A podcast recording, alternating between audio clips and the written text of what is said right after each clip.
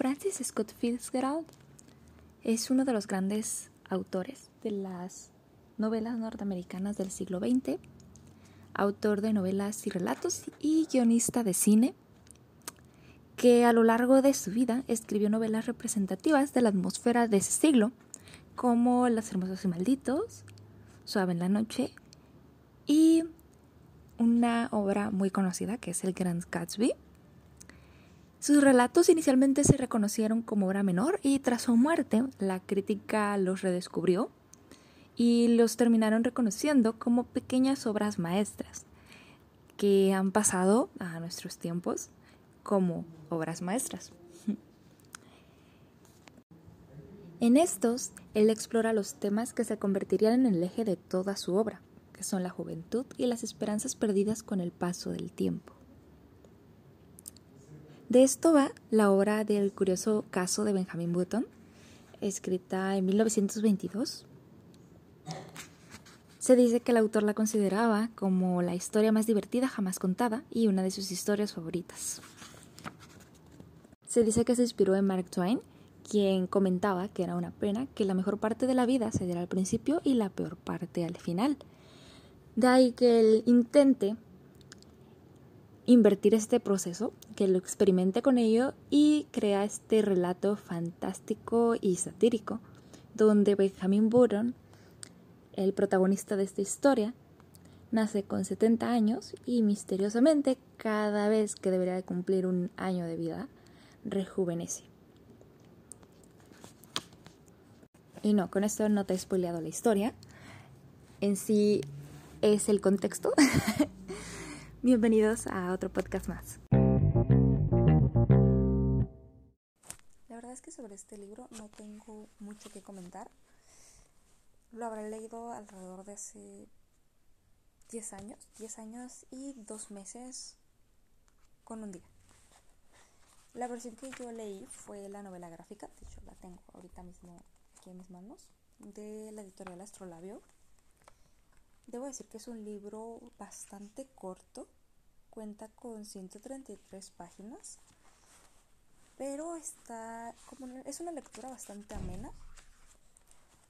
Y ya refiriéndome a la cuestión de la trama, es una trama bastante interesante y a la vez no se siente pesada, se siente muy ligera. La parte relacionada a cómo la novela está implementada en el contexto al que pertenece es también muy bien trabajada.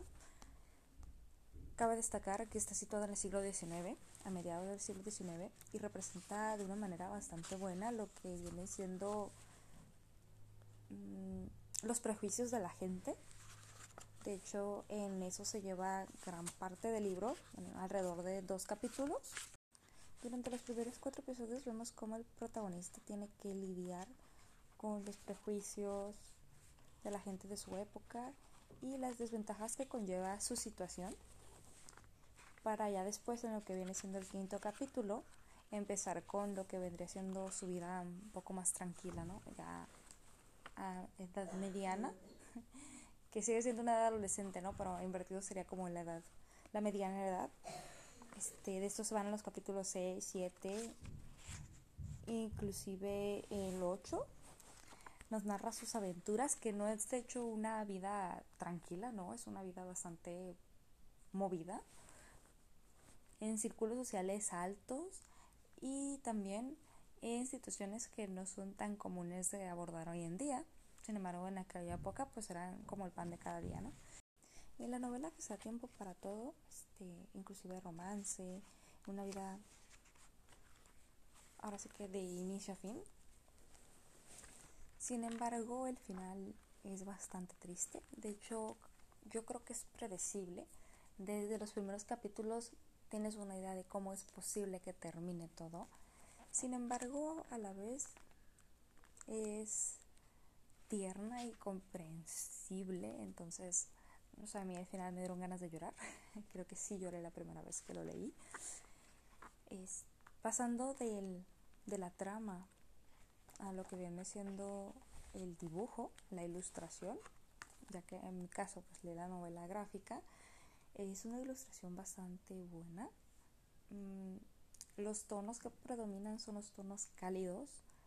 De hecho, casi todas las páginas tienen el color café como el color principal, es color ocre, entonces da una sensación de libro no antiguo en su totalidad, pero sí melancólico. Entonces hace una muy buena combinación con la historia y también con la forma de narrarlo, los diálogos y todo, ¿no? Entonces es una muy buena obra, 100% recomendada. No, probablemente no va a hacerlos llorar como una novela juvenil o una de fantasía con final triste, pero te hace reflexionar sobre bastantes cosas a lo largo de toda la trama. No solo al inicio, no solo al final, sino que durante toda la trama tiene bastantes recursos que te permiten realizar una introspección y poner tu comportamiento a tu juicio propio. Entonces es un libro bastante bueno, 100% recomendado. Nos vemos en el próximo episodio.